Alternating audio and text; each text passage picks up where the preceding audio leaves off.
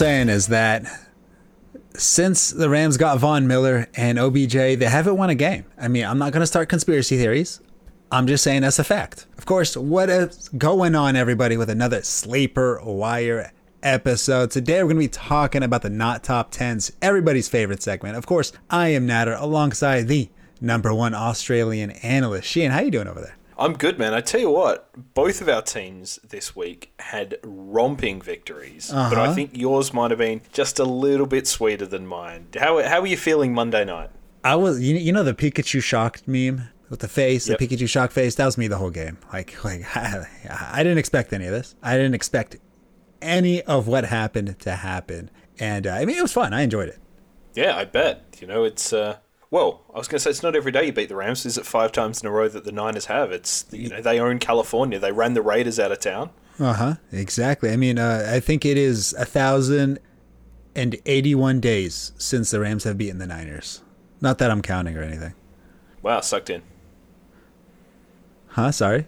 Sucked in. Sucked in Rams. Sucked it, Rams. Exactly. Imagine going to LA just to lose. Sounds like LeBron James yeah. to me. yeah, it was a um, it was a bit of a shit week of football all round, but it, I was I was glad that both the Patriots won and the uh, the Niners won. Uh, I, I mean, makes, it, makes this show more enjoyable. It, you know, it's nice to have a smile on your face going into the show when you're ready to talk about football because I know when the Niners they got absolutely dismantled by Arizona. I, I, try to stay off the internet and try to stay off the forums, try to stay off of like the hot takes that you know are going to happen because they're going to happen, especially on Twitter. And it's so annoying. Like he, you sit there and think, oh my god, people allow you to speak. Yeah. Well, this is the problem. Everyone has a platform. We have a fucking platform. That's why these people are listening to us. Well, see, the, while you make a good point, I feel like we have a platform because we every so often do make good points. Yeah, I I really enjoyed listening back to last week's episode and and hearing you talk about defensive scheming and stuff like that. As I said Thank to you, you, last week, it was almost like we were a football podcast for a uh, for a couple of minutes there. For a hot minute, yeah. And guess what? We were still one hundred percent right because now the the whatever the Titans implemented into the office, the Niners did, and they came up with what three almost three interceptions, two one for a pick six. Of course, that pick six was a little lucky. Almost had a butt interception, almost had a butt fumble, had a butt interception. That would have been the highlight of the year. Uh, I mean, and then we saw OBJ kind of try not to get upset, but then he was also at the same time kind of upset. And, you know, he just kind of had a little bittersweet moment right there.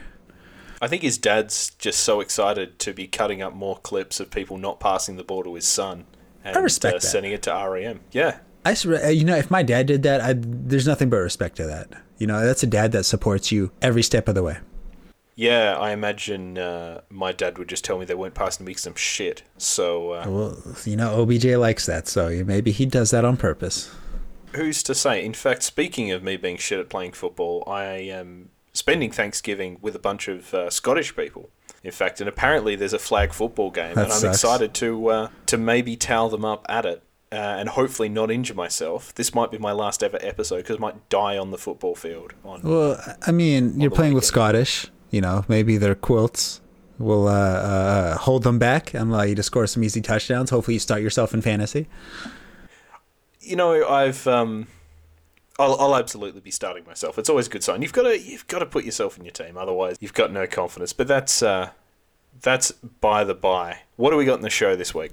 Well, before we do that, I just have to make the one quick joke of please don't let any Scottish person in a quilt hurdle you. That'll that won't go well. for any nightmares that you're going to have later on in life. Um, but of course, in today's episode, like I mentioned, we're going to be talking about the not top 10, where we're going to rank them and then we're going to say who does not belong in the top 10 and, of course, who should be replacing them. And, of course, we got some of the wise words of wisdom in myself. And I, I see a new segment that you have here Traders of the Lost Player. I like this. I like the title of that, of course. But before we head into those segments, I do want to remind everybody to follow the Sleeper Wire Show on Twitter and, of course, sign up for the Patreon, our charity Patreon. I do want to emphasize to make sure that you do not miss out on any articles that Sheehan and his team writes, any episode of the podcast, whether it's this one or Dynasty Wire, and of course the live shows, whether that's the Mail Sack, the Blitz, if, and anything and everything in between. Yep, absolutely. It's the one place to get everything. It's uh, well, we're, obviously we're biased, but it's it's the best uh, fantasy football platform on the internet, as far as I'm concerned. But Traders of the Lost Player, uh, regular listeners might remember this from our quiz episode a couple of weeks ago when we had Gorgeous George Reed on, and uh, it's a simple simple conceit for you here. Is I've looked into your favourite Yahoo trade calculator. Thank you. Thank and I've you. found I've found some trades that have been done, and I've taken a player out of those trades, and you tell me who that missing player is in that deal. Oh, that's a tough one. All right, I'm a game. So I've got I've got four for you here, and if this falls flat on its face, we'll never do this again. But if it works, uh, who knows? Could be a little off seasoner for us. So the first one is Hunter Henry uh-huh. and Joe Burrow traded for one of Hunter Henry's teammates. It has to be Keenan Allen. No, I'm sorry, sorry, Hunter Henry. I I, th- I thought he was still on the Chargers. Um, it has to be Stevenson. Close. It's Damien Harris. Oh, and I had to be a running back, but I went with. Uh, I know you like Stevenson, so I try to I try to pull that card on you. You, you went you went the new hot. Funnily enough, uh, Milf Hunter has seven touchdowns in seven weeks, which is mm-hmm. uh, pretty impressive. And considering for so much of the off season we are worried about which tight end is it going to be, I think Jonnu Smith's injuries helped, but uh, Hunter Henry has been reliable. It's difficult to judge a tight end, especially when a team wants to use multiple tight ends. Uh, it's easy to just to shade away and not have to deal with it. But right now, I think Hunter Henry has earned a tight end spot on the roster. Yeah, I I agree. Um, it's always hard to, to tell with this because it doesn't really give you any context around the deal. But which side would you rather hear, have here, Hunter Henry and Joe Burrow or Damien Harris? Damien Harris. Yeah, it's Harris for me too. The other two are replaceable, streamable positions, exactly. as good as Burrow and Henry have been. Right, question two: Jaylen Waddle and two running backs from the same team traded for Austin Ekeler. Two running backs on the same team. Can I get a divisional hint? I'll, I'll tell you it's the AFC. AFC. Okay.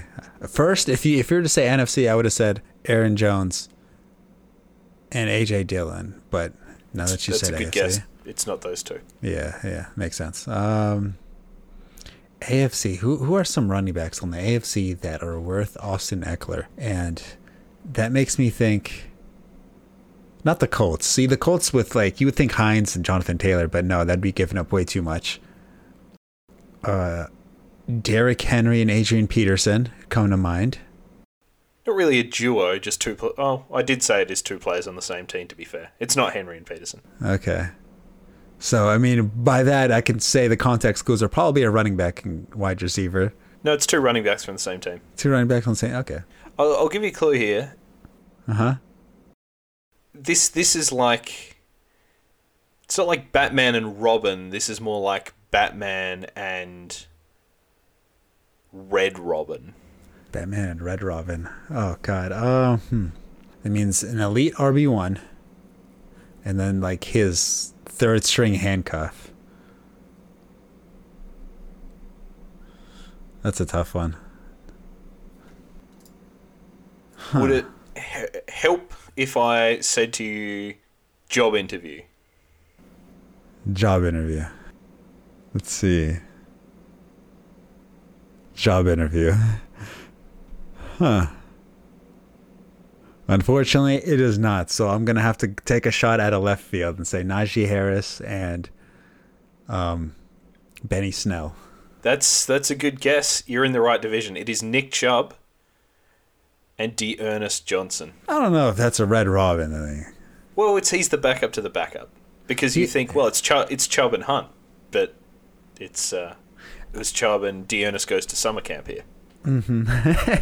I debated. I, I, debated thinking of Chubb, and then I was gonna go like Fenton, or yep, yeah, yeah Fenton Felton. or Felton. There we go. That's his name. But I was like, ah, nah, it can't be that easy. Do you uh, just before I move on? Do you have a favorite Ernest movie? See, the have problem is, of... I don't know what Ernest is. no, it's a series of kids movies from the '90s starring Jim Varney. Never heard uh, of about a gentleman called Ernest who does all sorts of wacky things, like goes to jail or, or, or to summer camp. Um, they are terrible. Right, number three, D'Ernest himself, D'Ernest Johnson, okay, and Justin Herbert for a quarterback and running back from the same team. Okay, so D'Ernest Johnson And who? Sorry, Justin Herbert. Her- Justin Dar- Herbert for a quarterback and running back from the same team. I'll narrow it down for you straight away. Okay. NFC. Thank you. I appreciate that. Quarterback and running back at the same team. So I mean, you you would think that you're probably not going to get a good running back out of this, but you're probably having that smirk on your face where I'm I'm terribly wrong. I'll go Tom Brady and Leonard Fournette. That's not a bad guess. That's not a bad guess. I thought you might have gone Kyler and James Conner. Ah, No, well, I see. The problem is that is that's a lot of good players. So I would much rather be on the Kyler Murray and James Conner than the Herbert and Ernest side. It's neither of those. I'll give you. I'll give you a clue here.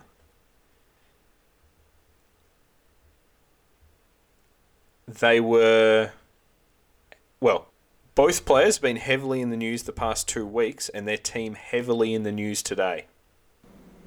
No, no, I haven't checked the news today. Uh, hmm. Okay. Aaron Rodgers and AJ Dillon.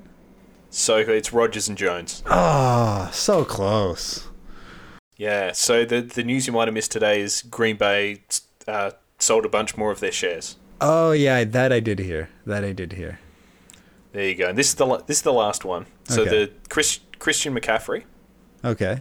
and he he was traded for a running back, a quarterback, and a wide receiver. They all have a Washington football team connection. Two of them are current Washington players, and the other one is a former Washington player. So it's a running back, quarterback, wide receiver, of which two are currently Washington football pl- team players, and one used to play for Washington. Okay, so that's gonna be the only people semi worth Christian McCaffrey is gonna be Antonio Gibson and McLaurin. Um, I don't even think that's still enough. I, I would still rather have McCaffrey, but a quarterback that used to play in Washington that would have to be Kirk Cousins. You're so close. I loved your logic there. It's J.D. McKissic, Oh, Terry McLaurin, and Kirk Cousins. But Yeah. the- the- you know what? I'll give you that one. I think you Gibson would be a better deal. it would be a better deal, but I would still rather have McCaffrey. Yeah, for sure. There were some ridiculous deals for uh, McCaffrey, um, and that's kind of what sparked this. This is a segment. Um, but yeah, so how, how do you think that went? As a so, do we want more of this? I wouldn't mind more of this. This one I wouldn't mind. This one was fun. It's definitely a brain buster. I uh, I played around with the format a bit, so we'll um, we might revisit it later in the season. But of course, I think for a lot of leagues, the trade deadline's passed, so it, They're getting close We- to. we might um, we'll we'll see how we go. Maybe it'll make an appearance later in the season, but um, That is fair. make an appearance most weeks on our show. Not as wise words of wisdom. All right. So, if you ever see me on my deathbed, please take me off and move me to the life bed. That way, I cheat death. This is up there with the you can't die in the living room. Yeah, it's pretty good, huh? I like all these these death loopholes. It- It's not wrong. I feel like uh, I've never really been big into the Final Destination series, but I think the next one they need to cast you to just pop up, and as these people are sort of dying in crazy ways, you just need to sort of go, "Hey, I tell you what, we're not going to take you off the life support machine or something like that," and, Huh? and see how you go. Yeah, because I mean, it, it's it's called life support for a reason. It gives you life, and if you take it off, congratulations, you're dead. Yeah, no, I uh, I like it. I always appreciate your your cheating death advice. That's what I'm here for. That's all I'm hmm. here for. Good. Now, what do we got? Okay, so let's go into the top 10. More specifically, the not top 10. And right now, we're going to start it off with the running backs real fast. We got number one, Christian McCaffrey. Number two, Jonathan Taylor. So, real fast, is Jonathan Taylor 101 next year? Oh, he's close to it, isn't he? It's close to it right now. I mean, he hasn't gotten injured significantly to the point where we're like, oh, you know, maybe he's injury prone like Christian McCaffrey. Christian McCaffrey, you know, this is two years in a row where he's had two massive injuries. Uh, Dalvin Cook is a little bit too injury prone for me to consider him as uh, a 101. Derrick Henry, who was, in my opinion, going to be the 101s in the future. And now he has a big injury. We'll see how he comes back from that. Uh, so as of right now, I think Jonathan Taylor takes the cake as 101. Give me your top five for next year. Top five your right fir- off the bat. First five picks. Okay, so Jonathan Taylor. I'm still gonna go Christian McCaffrey number two. Derrick Henry, Kamara, And the, I mean, the way it's looking is Najee Harris looks really good right now. I might have to give it to him. It's. I think you're dead on with those top three. I think that's going to be a lock in most leagues. Mm-hmm. And then I think you could almost throw a blanket over. Like this year, we had the first seven picks we talked about a lot as being running backs. I think you're going to see um, Cook is still going to be probably before more wide, most wide receivers, as you said. Kamara is going to be D'Andre Swift. I could see being um, a pre wide receiver running back, if you like. Austin Ekeler, I think, is going to be the top end of, or at least in, in the first nine picks, I think, in a lot of leagues. So you might be somewhere. Well, could could you see an all running back first round? I think we're going to, and I think we're going to start seeing it more often, especially with how kind of wide receivers are underwhelming this year. I think running backs yeah. are really kind of taking the cake right now. I mean, Tyreek Hill, he had a two touchdown game, but if he didn't I hate saying this or hate using this, but if you take away the two touchdowns, then he, I mean, he, I don't even know if he eclipsed 100 yards. Uh, uh, Davante Adams, there we go, that's his name. He isn't exactly killing it to this to the degree we expect. Uh, Stefon Diggs isn't. AJ Brown is a little bit inconsistent. CeeDee Lamb's doing well, but I mean, there's still Amari Cooper and now uh, Michael Gallup. He's back. Mike Evans, Justin Jefferson, Deebo Samuel's is a surprise. Actually, it's not necessarily a surprise. I think we both predicted that, but not to this extent. I want to say. Uh, I, Marquise Brown is too inconsistent. Keenan Allen is good, but he's just not doing anything phenomenal for everybody. Cooper Kupp is probably the the one. Well, Tyreek Hill, as far as I'm concerned, is the wide receiver one. But I think Cooper Kupp might be the one. Oh, Ja'Marr Chase might even mm-hmm. give him a nudge as as a first rounder. But um, I think we're going to see maybe ten running backs start the draft next year. I think you have a lot to. I, I think people are starting to realize, especially the more they play fantasy, is how important having running backs are and how bad your fantasy team is when you don't have them. And uh, having running backs on your bench is not necessarily a bad thing. Even if they're putting up points on your bench, it's not necessarily a bad thing because bye weeks are going to happen, injuries are going to happen, and being or having the comfortable uh, having the comfort of just being able to slide one in if something goes bad is uh, very stress free and very relaxing, knowing that you could possibly do that. And especially if you draft DJ Moore in the fourth round and he's struggling to put up fantasy points, then of course it's going to feel really bad. And of course, in the fourth round, you could have taken somebody like, uh, probably could have taken, sorry, what's his name for the Rams? Darrell Henderson. I know we kind of advised against Darrell Henderson this year, unfortunately, or fortunately, he has been playing very well. Uh, you could have taken. He's struggled to run out a game. Like, seemingly every week he comes off, he misses plays. He's always a risk not to start the next week. It is, but uh, I mean, he's putting up fantasy points. So I mean, he's kind of he's. I want to say he's a little bit better than Antonio Gibson, where oh for sure it's not comfortable, but he's still being productive. I mean, Antonio Gibson had two touchdowns last week. Uh, but not necessarily the rushing yards behind it in order to back a fantasy performance. But congratulations that he put up fantasy points for you if you started him. Uh, I mean, you could have taken James Conner, you could have taken uh, uh, David Montgomery, Josh Jacobs, all instead of these Damien wide Harris. receivers. Damien Harris, uh, you know, uh, all these running backs you could have taken. Probably Chris Carson. He probably went uh, around that area. Also, other than these wide receivers that are completely underperforming. I mean, right now Diontae Johnson, he's playing pretty well, nothing phenomenal. Terry McLaurin, underwhelming. Adam Thielen, he's playing average. Hopkins, underwhelming. is the wide receiver equivalent of Antonio Gibson this year, in that he's not getting yards, he's just scoring touchdowns. Yes, yes, and it's very nice, especially when you put him in your starting lineup. I will say that. I mean, Emmanuel Sanders disappointing. Brandin Cooks, he's playing to his potential. It's hard for, it's hard to draft wide receivers. Not, it's not hard to draft running backs. I think that's the main thing that the point I want to get across. I guess we'll have to see when draft season rolls round. Um, I guess we'll see come draft season what it shakes out and whether we will see uh, a shift towards a running back meta, if you like, and whether there's going to be even fewer people doing zero RB. But I think this season has been a, a case study of zero RB. There's been a lot of running back injuries. You can't avoid that. And so having those mid round guys, mid tier guys have helped. It just so happens that wide receiver has been a bit sparse this year in the mid round. Wide receivers have performed and the elite guys haven't really been at that same level that we've seen in years past. And I think that's 100% true. especially somebody that drafted Allen Robinson in the fourth round. Eh, eh, you look yep. really stupid to doing that. And I mean, of course, I don't think anybody ever expected Allen Robinson to be this disappointed. But I mean, say you took an RB in the fourth round instead, and uh, your team would be a whole lot stronger because of it. So uh, I've always been an advocate of you're taking two RBs the first two rounds. That's that's no no debate, no question. You take two RBs, and then the third round you start looking. Okay, did a wide receiver fall? To this point that I have to take. If not, what about what are the RB situations looking like? Because it's going to be either one or the other. You know, either everybody went running back heavy, and in the third round you're basically forced to take a receiver, or people took wide receivers and a running back fell, and then you should be taking three running backs. And after that, you can start deciding on wide receivers. But I mean, of course, we we, we heavily decided or discussed the pre-drafts during the uh, preseason and all those mock drafts that we did and having all those guests on and then breaking it down to the fullest extent. Hopefully, that everybody listened and implemented exactly what we said.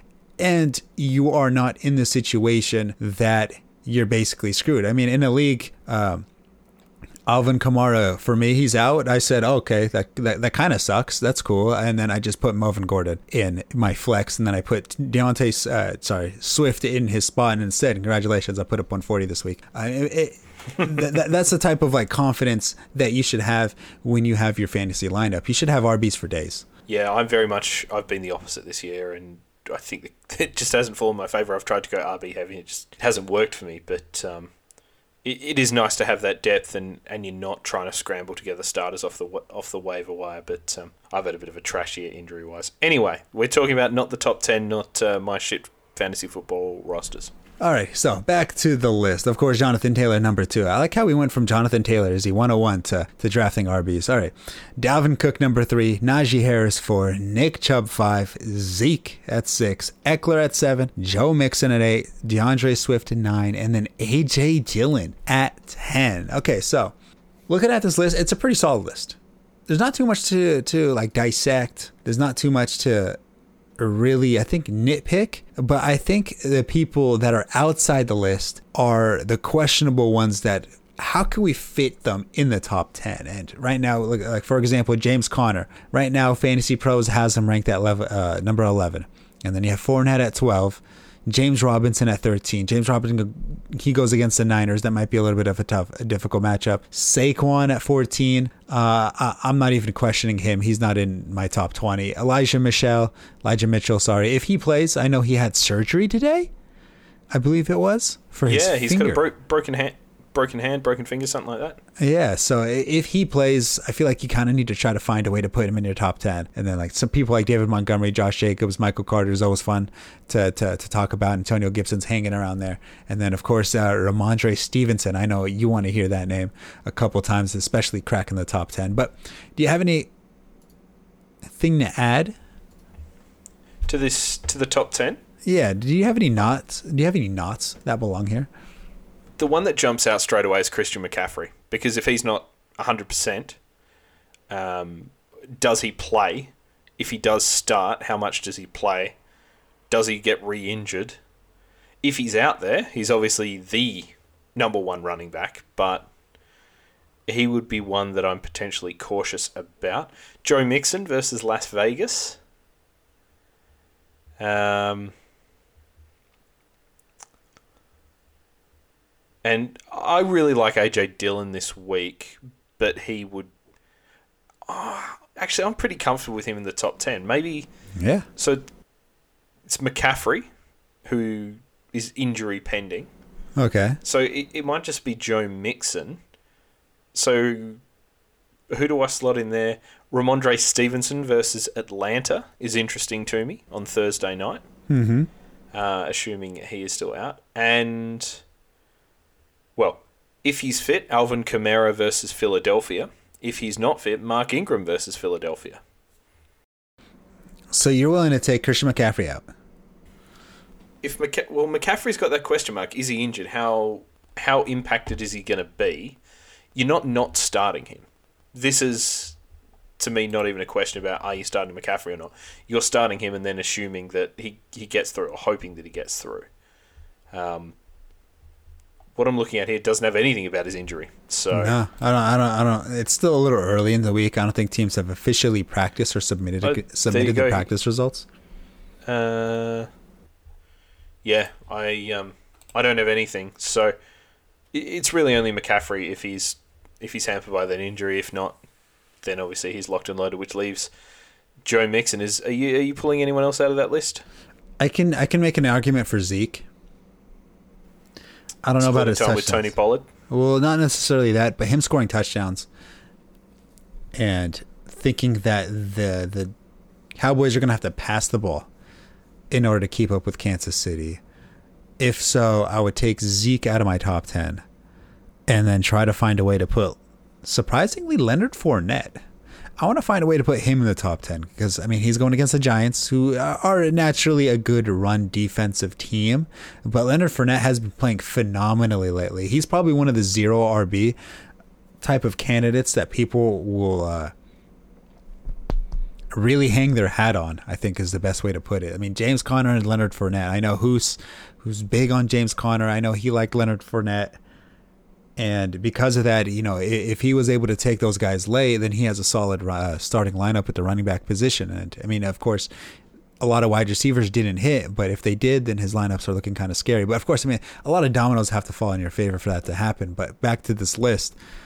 Well, I suppose that's the argument to do with zero RB is that exactly. dominoes do fall faster with running backs, and you could say AJ Dillon, James Conner, Leonard Fournette, James Robinson, uh, Elijah Mitchell, Michael Carter, Rhamondre Stevenson, Mark Ingram, Devonta Freeman, Darrel Williams, uh, Zach Moss, Devin Singletary, J.D. McKissic, Jordan Howard, uh, D'Ernest Johnson, Tony Pollard. That's the, the top 32. That's a real arbitrary cutoff. They're all zero RB guys.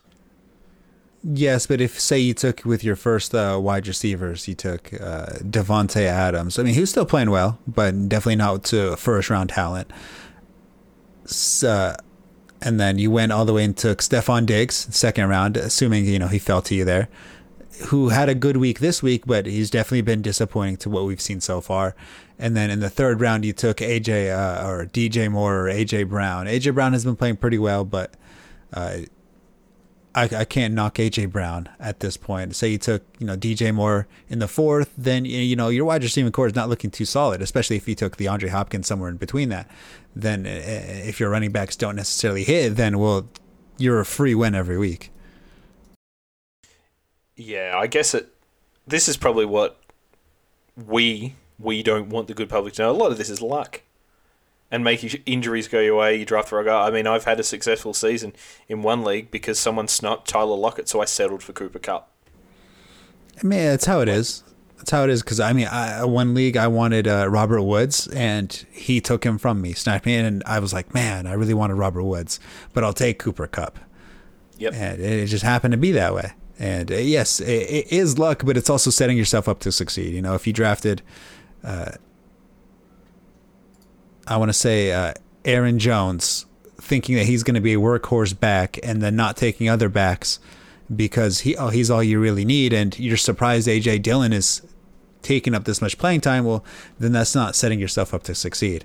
Um, but for this list that we keep going off topic on, which is fun by the way. I like ranting, and you know, yeah. hopefully you guys enjoy it too. Uh, Zeke is who I want to take off this list. There's no real reason other than I feel like he's just going to have a weaker game. And because of that, I want to put Leonard Fournette into this top 10 lineup. How do you feel about? I got no issue with that. How do you feel about Najee Harris? He, he's had it so good, and he's playing so well.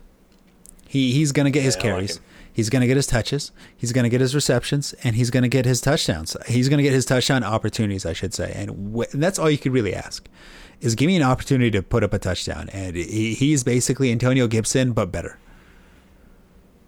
Yeah. Well, that's not hard, according to you.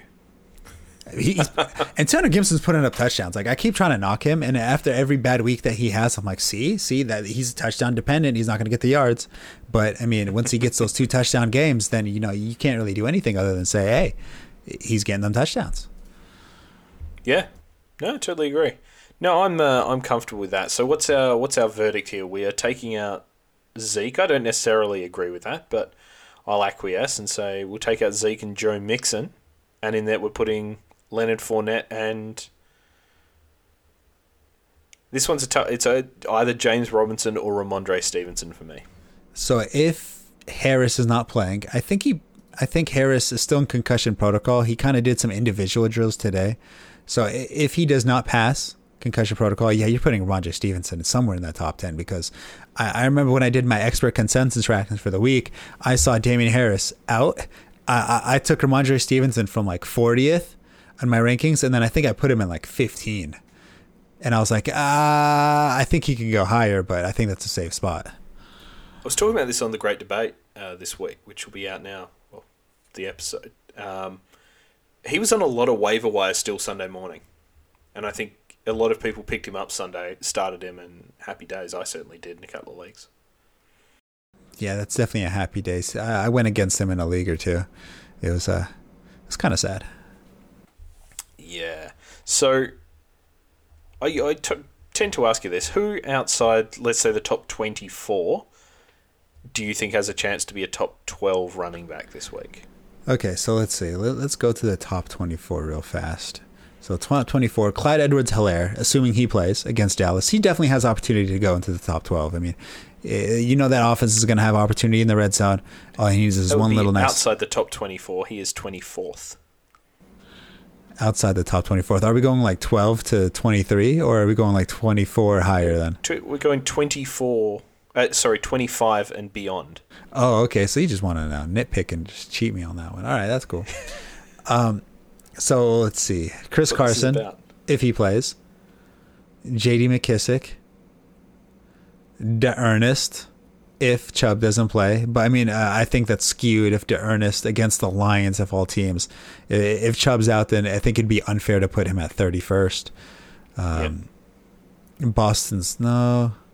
Uh, I quite like D'Onta Foreman versus Houston. You know, I'm very surprised at his workload. He's looked good though. He's looked the best running back in that team. I still like uh, McNichols because I think he's got that passing down role, but D'Onta Foreman's their best runner. Let's see. He had 11 carries for 30 yards. It's still a uh, uh, what is that? 2.9 carry average. Yep. Not bad. All right. So if you're the best runner at a 2.9 carry average, it's the it's the workload. But he looked good. Passes the eye test. I, I, I got to give you that. I got to give you that cop out. Okay. How do you feel about Mike Davis versus New England without Cordarrelle Patterson or Wayne uh, Gallman? I'd rather have Wayne Gallman. Yeah, I probably would too. Okay. Uh, I think we should also talk about Jeff Wilson Jr. If Elijah Mitchell does not play. I think Jeff Wilson needs to be in the top 12 discussion. Yep, that is an excellent one. San Francisco having Jacksonville, I think that's a, a real excellent recommendation there. Uh-huh. Matt Breida. He's an interesting name because I think we talked about this last week when we when when we decided to put our big boy hats on and talk technical football. If, if teams are going to consistently stay in a cover two defense and with two safeties not in the box, assuming two safeties are not in the box, that means teams are going to have the advantage running the ball. And if you are unable to run the ball in against a cover two defense, then you're screwed. Which is what happened against the Buffalo Bills against Jacksonville. What's happening with Kansas City? What's happening with the Rams right now? Is that teams that aren't able to effectively run the ball can't pass on that defense, can't run the ball on that defense. You get screwed. Uh, I, I think Matt Breida getting his touches and his catches shows that the Rams are going to do something different running the ball. And Matt Breida, of course, he is a speedster. Also plays for the, the Bills. He also plays for the Bills. And the Bills cannot run the ball effectively. So they made a huge change in putting in Matt Breida ex- instead of Zach Moss instead of Devin Singletary, and especially in the red zone, where I mean, where he had three rushes for 28 yards, he had a touchdown, he had a catch, for 20 uh, for he caught three passes, another 22 yards, a touchdown in himself, two touchdowns, 50 yards. Uh, and he hasn't even had that much of a snap count. I think he is going to have a higher snap count as the season goes on, and he's going to have more of a fantasy impact, especially more of a team impact, if the Bills want to have Super Bowl aspirations.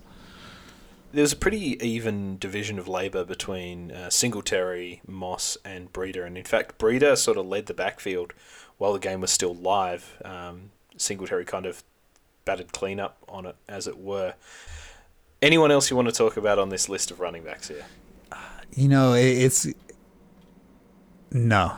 There's nobody else that I'm sitting here going, oh yeah, they could have a big game. I mean, there's still people like Michael Carter, the legend that everybody loves right now. Uh, he's going against Miami. He has opportunity for a big game, but he's not in the uh, the, the 25 that you asked for. He's number 18 right now. I, I, I will personally slot him higher in my expert rankings. I'll probably put him around the, the, the 12 to 15 markish, depending on how injuries and how the practices go for uh, everybody that is currently injured. But uh, I think that's it. Nice. Should move on to wide receivers? All right, let's knock that one out. So let's see. Davante Adams, number one. Tyreek Hill, two. Stefon Diggs, three. AJ Brown, four. CeeDee Lamb, five. CeeDee's nuts, I should say, five. Mike Evans, six. Justin Jefferson, seven. Deebo Samuel, number eight. Godwin, nine. And then DK Metcalf at 10. So DK, I just, I, you know, I just want to give DK congratulations for getting thrown out of the game, still trying to come back into the game. Uh, you good. know, I don't, I don't know if we ever talked about this story, DK apparently he hit up an OnlyFans model. Here at Sleepaway, we respect women and do not endorse the behaviour of DK Metcalf. Um, just like to put that on record. Uh, that, that that is how I feel about that story and, and the objectification of women, um, and, and, the lack of respect he showed to them. Uh, that being said,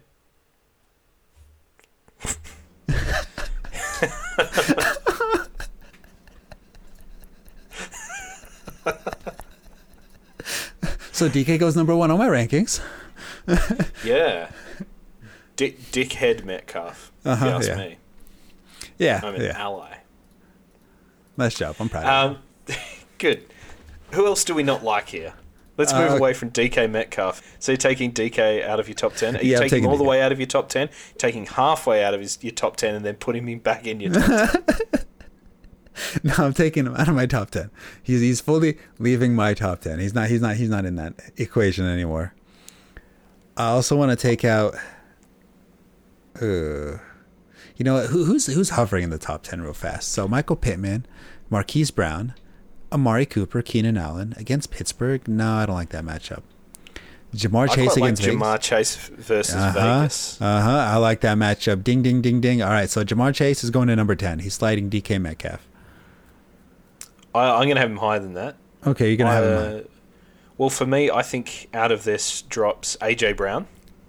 Okay. I th- I think either Mike Evans or Chris Godwin. I'm inclined to say. I think potentially neither of them finish top 10. Evans might get a bunch of touchdowns, but not a lot of yards. Um, and, you know, I I don't see both of them being top 10 players.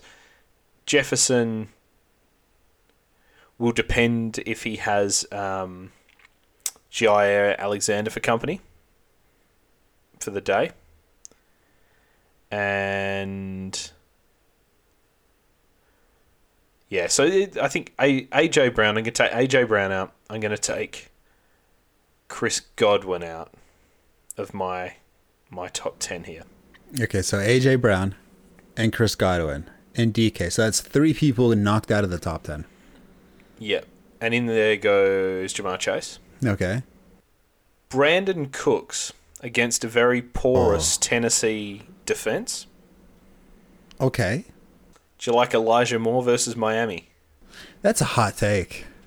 Okay. I mean, Elijah Moore's exciting in the same way that you could make an argument for. In fact, I'm going to make this argument and say, screw Elijah Moore, Hollywood Brown in the top ten versus Chicago. Okay. Okay. See, Elijah, Elijah Moore, huh? I don't mind that, but I guess I like Hollywood. the same Brown argument. More. Yeah, well, you can make the same argument for Moore as you could for um, the failed four, failed fives of Metcalf. Um, probably the same argument you make for Jaylen Waddle, for Mike Williams. Any of these guys who are liable to blow up, have two scores and 100 yards.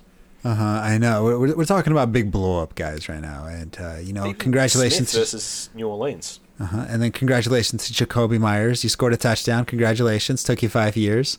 And uh, I mean, you weren't necessarily designed to score that touchdown. That was kind of like a broken tackle, and you just happened to get in there. But congratulations to yourself, and uh, you finally got a touchdown. Uh, I know at work, we I was sitting there trying to help somebody with his lineup, and uh, he, he's kind of like second to last place, so he needed a lot of help, and he was debating between AJ uh, AJ Green or Jakobi Meyers, and I was like you know what? Jakobi Meyers is not scoring you a touchdown this week. So I would start AJ, AJ, Green, and I think last minute he was like, you know what? I think I'm I think I'm gonna go Jakobi Meyers, and I was like, you know what? Full send it, do it. And uh, he sent yeah. me a text. He sent me a text after after he scored a touchdown. Goes, he finally did it, and I was like, hey, congratulations, just because he was He's, on your team. He certainly did. Yeah. I uh, I was very very pleased about it. I'm glad that we now no longer have to hear about it. You know, the problem it's kind of like uh, that one famous actor that I don't know his name. He he wouldn't win a, one of those Emmys or Golden Globes. Um, he was the guy in the type. Yeah, that guy. Yeah, and he never won one. And you know, it was just a meme that he was never ever going to win one. I felt like you know Jakobi Meyers is basically like Leonardo DiCaprio. He's like he like so close, but he's just not going to do it. That's uh, that's a very flattering comparison for Jakobi. Yeah. Um, what about Scary Terry versus Carolina? You know what? I'm almost off the Scary Terry train. He's now mediocre, lukewarm Terry. I was never the the biggest fan of him to begin with. I was sort of like, eh, he's fine. Um, he's like spooky Terry now. Yeah, he's sort of like the scare that you get when you see yourself in a mirror and you don't realize it's you straight away. Oh, like if you look at like see something out the corner of your eye and you go ah and you you kind of startled startled Terry. Startled Terry. He's not scary. He's not. Yeah, he's startled Terry. Yeah. Uh, I mean, let's see. Ooh, he had. me. like six catches, 58 yards. I mean, against the Tampa Bay, who has a very weak secondary. I expected a little bit more, especially with how well that team played. I mean, yeah, right now he's at 632 yards and four touchdowns. This is both underwhelming in the yards and the touchdown standpoint for somebody that we expected more, for somebody that we drafted so heavily and highly in the early rounds. I'm not putting him on my top 10. I I'm going to make your argument for you about drafting okay. zero RB. Okay. Um, and that is of the top 31, this is an arbitrary cutoff, top 31 players on this list, there's only one of them that I couldn't mount a case for them being a top 10 wide receiver this week. Well, probably two. Deon- uh, that's Diontae Johnson if Ben Roethlisberger doesn't play. Okay. I don't see him being a, a, a top 10 receiver. The other one is Hunter Renfrow, who I love, but just not going to get not going to see the volume, not going to see the the real heavy scoring, heavy yards that you need. But oh, and the other one being Corey Davis because I think he's shit. But every other play in that top thirty-one, I could see potentially being a top ten receiver this week, or at least mount an argument for that being the case. Well, I'll take DJ Moore out of that list also. Even with uh, PJ Walker and Cam Newton. Yeah, especially because of PJ Walker and Cam Newton. Do you think there's not going to be like a PJ DJ connection? Uh, well, they've had two games to do that, and both games have been disappointing. I want to say uh, him and Darnold had a special little one-two punch together that I don't think that PJ and DJ or Cam and DJ can replicate. Yeah, I th- I think that's that's reasonable. He's just been so good this year in Washington. Terrible. Mm-hmm. Yes. Uh, you think Adam Thielen can be a top ten? He probably needs multiple touchdowns for that to happen.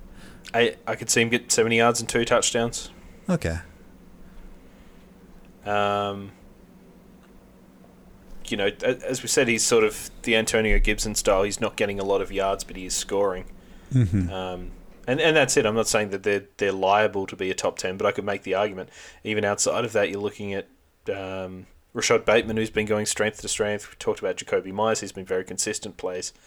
Uh, Atlanta, Marvin Jones, we know what he can do on on his big weeks. Kadarius Toney, Elijah Moore, seeing what they can do on their big weeks. Even Allen Robinson is way down at 43. Um, who's to say that he doesn't blow up?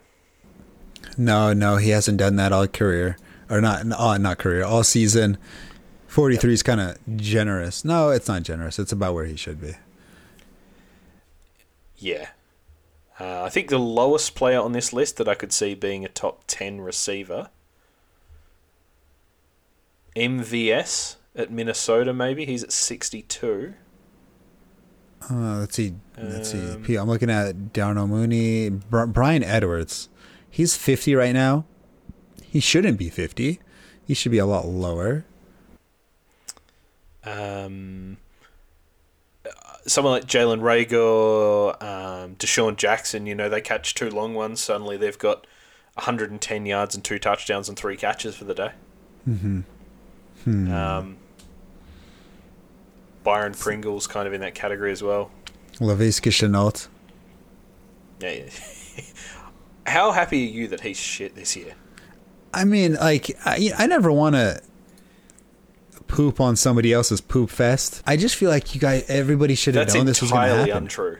Yeah, I do. I, I really like pooping on people's poop fest and just diarrheaing all over it. Yes, that is 100% true. Yeah, uh, listeners but, can't see this, but Nat is actually wearing a shirt that says I got this shirt at the Poop on a Poop Fest Fest 2019. So OBJ gave it to me actually. Uh, uh, get your facts right. I mean, it should the writing should have been on the wall for Laviska Shenault. He is a Swiss Army knife, and Swiss Army knives do not succeed in the NFL. They just like it, people are too good in the NFL to let somebody that's average at something succeed. You know, it, it takes immense difficulty, immense skill, immense practice to be good at one specific thing in the NFL. And you expect somebody like Laviska Shenault to be good at everything that he does. Oh, he's supposed to be a running back. Oh, he's supposed to be a wide receiver. Oh, he's supposed to line up here on the slot. He's supposed to line up on the outside outside. It's so difficult to do all those at the NFL level. And for some reason, you guys think that he's going to. I'm not going to get into it. Never mind. I want you to look into your crystal ball here. Uh-huh. Cast your mind way forward to the year 2029. Okay. Laviska Shenault has the season that Cordarrelle Patterson is having now. Okay. It finally all comes together. Where's he playing? The Falcons. The Falcons. Yeah, only the Falcons can handle Swiss Army knives like that. I mean, let's see. I mean, last Swiss Army knife that we were talking about was, let's see. First, it was I mean, uh, Tavon Austin. Percy Harvin. Percy Harvin. Tavon Austin. Tavon Austin. He, he didn't even he wasn't even a flash in the pan. He never got going. He was a he was a dud. The pan. Exactly. And then let's see. Percy Harvin had some success. I I don't want to take it away from Percy Harvin. He was fantasy relevant. He had bad migraines and injury history, and uh, apparently he was a shit teammate. Uh, but he was pretty good. And, and then we had Cordell, Cordarrelle Patterson with, I mean, other than a returner, he wasn't necessarily fantasy relevant. And then now he is. Uh, but now we're it's at taking a long time though. Yeah, it took him a long time in the perfect situation, but there he is.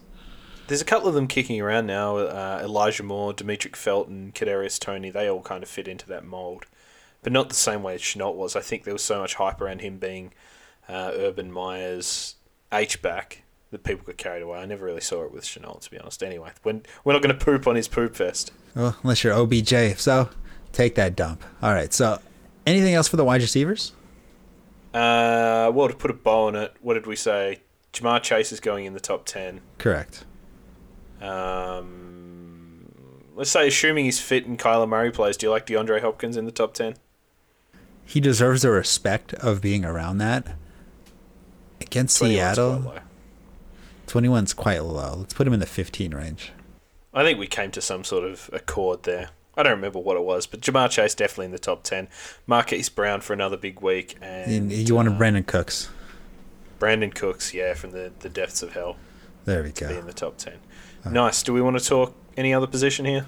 Let's go over tight ends real fast. We won't we won't dive deep into it because I mean, it's just tight ends. But let's go into it super super fast. So we got Travis Kelce, George Kittle, Darren Waller, Mark Andrews, Hockenson, Pitts, Gesicki with his stupid donut, you stupid little donut dropping tight end. How do you how do you have nine targets and zero catches and zero points? God, you you donut. Hunter Henry, Dawson Knox, and Pat Freiermuth. God, so disgusting. His name is Mike Gesicki, and he drops a donut. Oh God, it's such a good matchup too. So stupid. All right, so uh, I'm taking Mike Gesicki off this list. He doesn't deserve it anymore. Uh, yeah, sounds like you're putting a line through his name forever there. Yeah, yeah. He, he's he's he's getting the Antonio Gibson treatment pretty soon. uh, if he, especially if he does that again. Uh, Zach Ertz against Seattle. I want to put him in the top ten. I'm going to be taking out Dawson Knox against Indianapolis, uh, and I'm going to be putting Zach Ertz in. I'm looking at Tyler Conklin. Funny name, Conklin. Um, and I want to take out Pat Freiermuth. He's had it too good for too long. Uh, him allowing allowing the Detroit we didn't even talk about this allowing the Detroit Lions to tie the game when you fumble yeah. it in field goal range in overtime yeah get the hell out of my top 10 um, yeah. Yeah that was Tyler Conklin you're going in there. That was very poor.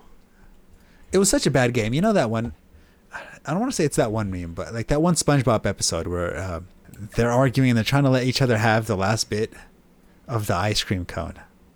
You know, I've never seen an episode of SpongeBob. See, that's why your childhood sucked, and uh, that's the way you are.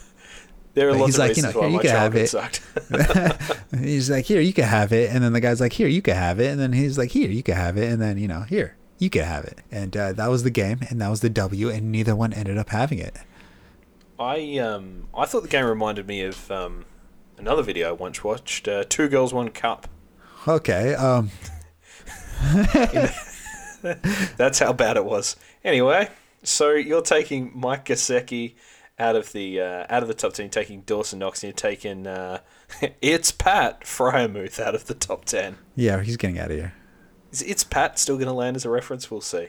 Uh, and then Zach Ertz, totally agree with. I think he could um, he's been awesome since he's gone to Arizona. Uh huh. Uh huh. I don't know why he's number fifteen. Who else you like here? I'm definitely not starting Dan Arnold against the Niners, and I don't know why he's 13th. I think just uh, how he bad. He had a big week. He had a big week. He had four catches, 60 yards. Hallelujah. I mean, at this point, we're looking we're looking for touchdowns. How do you like Mo Alie-Cox at Buffalo? uh, I'd rather not about if he's fit Logan Thomas at Carolina. Yeah, because it looks like Ricky Seals Jones injured his hip. So I, I don't think he plays. So if Logan Thomas does get activated, I would put him. I don't know if I'd put him top 10. I don't know if I'd put him top 10, but he uh, deserves recognition from like 11 to 15. Yeah. I, am going to keep Freiermuth in the top 10 um, for me. Dawson Knox, I, I'm happily happy to replace Zach Ertz. I actually think this is pretty well said. As much as you don't like Gesicki, um, he has been very good this year. It's not like I don't like Gesicki. I'm just frustrated with Gesicki. I think that's uh, I think that's a fair response to have. I'm, I'm disappointed. How about that? Is that fair? I'm disappointed in Gesicki. Yeah. You're not mad. You're just disappointed. Yeah, I'm, I'm, I'm just disappointed. God damn it, donut. Nine targets in a donut. How? How? I, I just want to know how. Yeah, I was writing my article today. I was like, this is ridiculous. Oh, God. All right. Is that enough for the tight ends? I think so. I think that's enough for not the top 10 this week. Alrighty. So that is going to have to wrap up the not top 10, plus some draft talk, plus some ranting going on the side, um, plus some more ranting, plus some gossiping, plus a lot. So that, that, that concludes your top 10 or the not top 10 of this episode. But of course, we got the two minute drill. Sheehan, do you want to start off or should I keep going? No, kick us off this week. How about that? I usually right. make you go first. All right, that's that's fair. I always finish first. Um, let's see. Let's go, and I will hit the start now. Okay, so we're gonna start it off with the Indianapolis Colts against Buffalo Bills right here. This is gonna actually be one of those sneaky, low-scoring games. And because of that, it's going to make a lot of people sad and disappointed. But um, you're still starting everybody in this game. You're, start, you're still starting Emmanuel Sanders. You're still starting Josh Allen. You're starting Diggs. You're starting Wentz. You're starting Jonathan Taylor. You're starting uh, the new legend of Pittman Jr. and all that good stuff. You're starting Hines and all that. I think I think the Buffalo Bills they take this game, but I think the Colts show that hey, we are a wild card team, and it should be an entertaining game all around. And between doo doo Browns and dumpster fire Lions, I mean 0 and 8 and one. God, that's so disgusting to say. And the Cleveland Browns going five and five. I don't know. I think right here, this is where the Lions take the first win of the season. This is how bad of a game I think this might be. I mean, Baker Mayfield doesn't look like he's going to play. We don't know yet. Still early. If Case Keenum plays, I think uh, I think the Lions come out with this one right here. Chalk it up to another victory, or or or spicy, or the Lions find a way to throw this game like have they done all season. Other than that, I mean this should be a phenomenal game of the Houston Texans versus the Tennessee Titans, one and eight, and then eight and two. That should be a fun game to watch. Speaking of teams with identical records, the Bengals and the Raiders both at five and four. That should be a pretty decent game. Uh, I mean, the, the Raiders just kind of got spanked on national television. I think they should come out with a little bit more fire and fury thinking they could potentially come up with a win. And real fast before my time's up, I'm going to actually leave you one of them, and I'm going to talk about the Steelers and the Chargers, another huge fantasy relevant game where a bunch of starters are going to have impacts. And I think this is interesting because everybody has these defenses and they're going to have to decide do I want to start a defense against a high powered offense? And I think people are going to have to decline that and find a streamer. Yeah, I um I thought I was supposed to go first there, but um, wait, hold on, hold on. You said I you think go if first. we listen back. No, I, th- I thought I said I would. Anyway, no, that's by the by. We'll, I wasn't listening. We'll we'll listen back to the tape. Okay. Neither of us will listen back to the tape. Yeah, I totally agree um, on Bengals Raiders being a really good game. Um, in a in a sport where, as opposed to, to win loss records, you award points for wins and losses. Or you, would say that both that game and Pittsburgh Chargers are eight point games in that these are teams who are likely to be around you when the whip's cracking at playoff time, and the winning or losing this week could be the difference between making or uh, or not making the playoffs. So that's super exciting. I really like the Chargers to beat the Steelers, and I, think I like the. Um, the Bengals to get over the Raiders. Um, we have another battle of two very bad teams, Miami and New York. There should be quite a lot of fantasy points here to be had. I could see both of these offense kind of starting to move the ball a little bit more against two fairly poor defenses. I'm sure that the Dolphins will generate some turnovers against the Jets. Should see nice work from Michael Carter. Ty Johnson has been picking up his workload in recent weeks. I think he could be a low end flex. And um, of course, that man, Elijah Moore should probably have a big game, as will Jaylen Waddle. Quite like this Green Bay Minnesota game as well. Minnesota got a nice win over the Chargers, uh, but they are, I'm surprised to see them still below 500. They are a very good team to be below 500. Uh, I see this being a fairly different result to the Packers game over the. Oh, sorry, very, fairly different scoreline. The Packers over the. Um, the Seahawks, there should be a bit more up and back. And I think you could just about start everyone here. And of course, we've talked about AJ Dillon as a, a top 10 prospect. Totally agree. Lions are a good chance to win this week. Have absolutely no interest in football team at Carolina or Ravens at uh, the Bears. Colts at Bills should be a good one. New England will steamroll um, the Falcons and.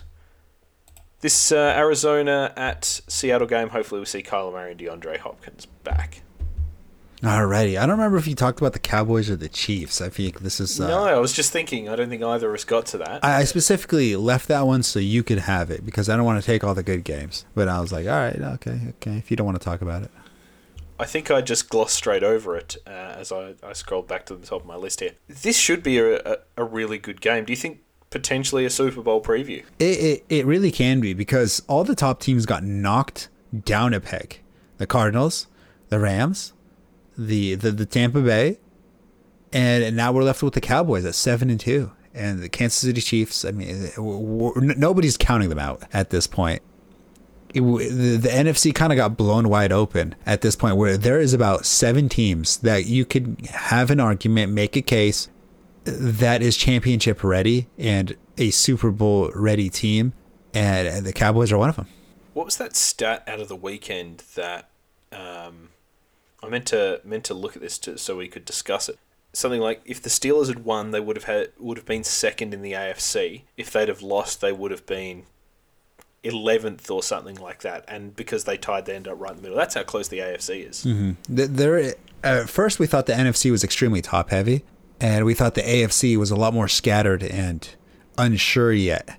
I think in the next coming weeks it might flip and we might think it's the opposite. I think the AFC might have some top heavy teams as records kind of start showing how good teams really are. And then I think on the NFC side, we're going to start seeing a gradual gap, not gap, a shrinkage of gaps between how good the top and the bottoms are.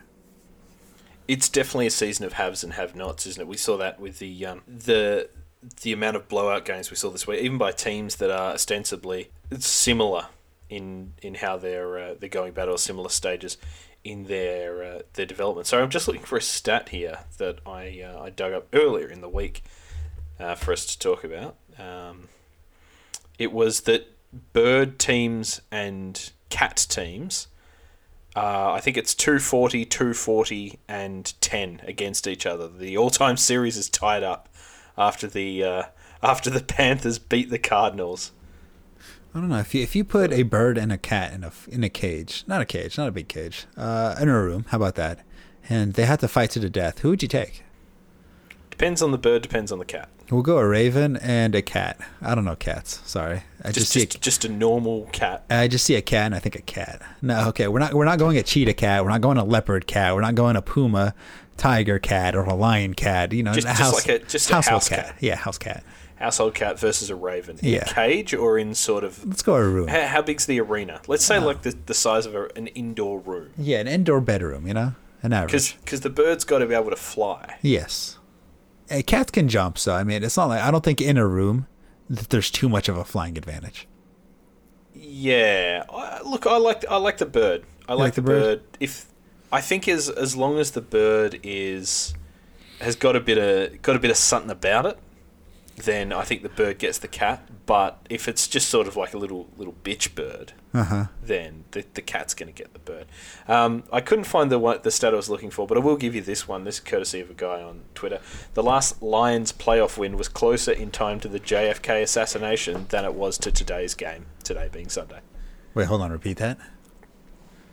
So the last Lions playoff win uh-huh. was closer to the JFK assassination than it was to Sunday's game. How long do you think he waited to release that stat? Because you know you have to really like that's a dig deep stat. Yeah, I, I don't know, Mister Mister Hog here. Maybe it's Boss Hogg from um, the Dukes of Hazzard. He looks like he lives in his. He might be a listener. I won't say what he looks like. Um, there we go. Yeah, the, I think the the Lions haven't won a game. Lions haven't won a game. Uh, haven't won a playoff game since 1957. That doesn't seem right. 1957. Um, let's see. When Matthew Stafford right. when, when Matthew Stafford was the quarterback, I don't think they won a playoff game either. I think they're always one and done. I think it's 1991 might have been their last one. Let's see. Barry Sanders. You would think they won a playoff game with Barry Sanders. And then Megatron there for a while as well. Yeah, well, Megatron and Stafford, they were together. I don't think they won a playoff game.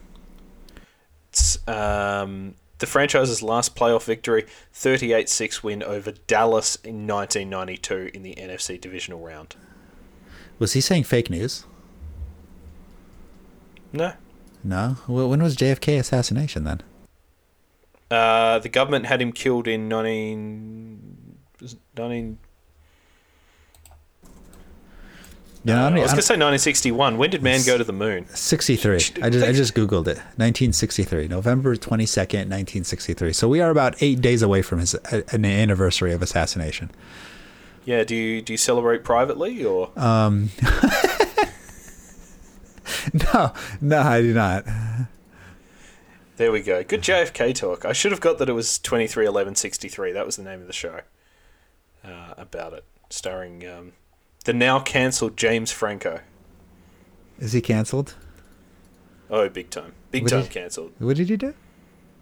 Well, I heard that he, he met this girl on OnlyFans and told her to drive halfway to his house. you know.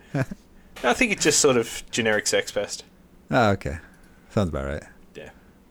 Cool. We were really covering a lot of ground tonight. Yeah, anyway. I know. Hey, this, this is why I come on here every podcast. I'm sure this is why half the listeners, all three of them, including my mom, comes in and tunes in and hopefully they learn something, you know? You know, they get a little fantasy advice, they get a little trolling, they get a meme here and there, and they get some offensive fact. My uh, my parents definitely don't listen. Uh, they asked me if I'm still doing the gridiron thing. Um, they then asked me why don't you do it about um, cricket or Australian football, and uh, and then they go, are you still doing the gridiron thing? So um, thanks for the support there, mum and dad. Right, prognostications: 0 and 24. We cannot get off the schneid here. You said last week there would be another Raiders scandal. I don't think it's quite a scandal, but Jon Gruden suing Roger Goodell. Big story. In theory, I was right. No, you weren't. Oh.